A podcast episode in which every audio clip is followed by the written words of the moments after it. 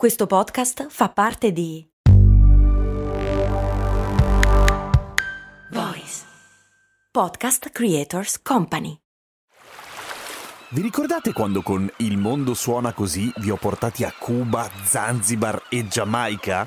No? E infatti non l'avevo ancora fatto. Per fortuna è uscita la nuova stagione di Il Mondo Suona Così, il podcast di viaggi dove vi porto in giro per il pianeta tirandovi per le orecchie. Ma nel senso che sei arrabbiato? Ma no, nel senso dei suoni, capito?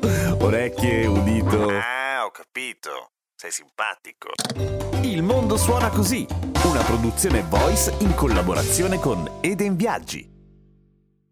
Ve l'ho già detto che sono uscite le tazze di Cose Molto Umane? Sì! Ecco!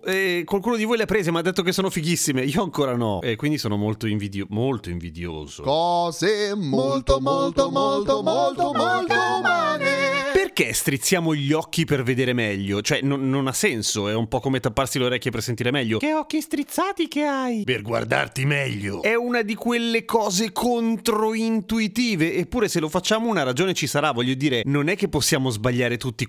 Sì, possiamo sbagliare tutti quanti, ma in questo caso no, in realtà. C'è una ragione abbastanza specifica. Allora, quando tu chiudi gli occhi, cosa succede? Quando stringi gli occhi, Gem, perché quando li chiudi succede che non vedi un cazzo. Che il campo visivo ti si riempì di ciglia. E questo non dovrebbe accadere. Questo non aiuta minimamente. Quello che accade, alla fine, per quanto sembri stupido, assomiglia un pochino alla puntata di ieri, quella in cui spiegavo come mai abbassiamo il volume della macchina quando dobbiamo parcheggiare. Il volume dell'autoradio della macchina quando dobbiamo parcheggiare, che non è che puoi abbassare il volume della macchina. O sì. No, non puoi abbassare il volume della macchina. Abbassi il volume dell'autoradio quando ti devi concentrare. E così in un'altra serie di occasioni togli uno stimolo esterno che ti rompe le palle quando ti devi concentrare. Qua è un po' meno neurologica la ragione e, se vogliamo, un po' più fisiologica. Anzi fisica, proprio nel senso della fisica. Perché cosa succede? Quando tu stringi gli occhi riduci il tuo campo visivo. Togli anche luminosità, se vuoi. E anche questo è controintuitivo. Ma la verità è che tieni libero esattamente il centro del tuo campo visivo, cioè quello che ti interessa mettere a fuoco, e quella roba lì ti permette di togliere tutto quello che non arriva nella fovea, che è la parte più sensibile, quella con più megapixel, diciamo così, della nostra retina, che come ben sappiamo è il nostro sensore degli occhi. Togliendo tutto quel rumore di fondo che non c'entra una mazza con quello che stiamo cercando di vedere, riusciamo a concentrarci meglio e a vedere lì in fondo il cartellone col nostro nome con di fianco scritto